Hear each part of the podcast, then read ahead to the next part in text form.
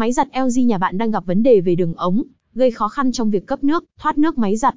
Có thể máy giặt của bạn đang xuất hiện dấu hiệu lỗi oe rồi đấy.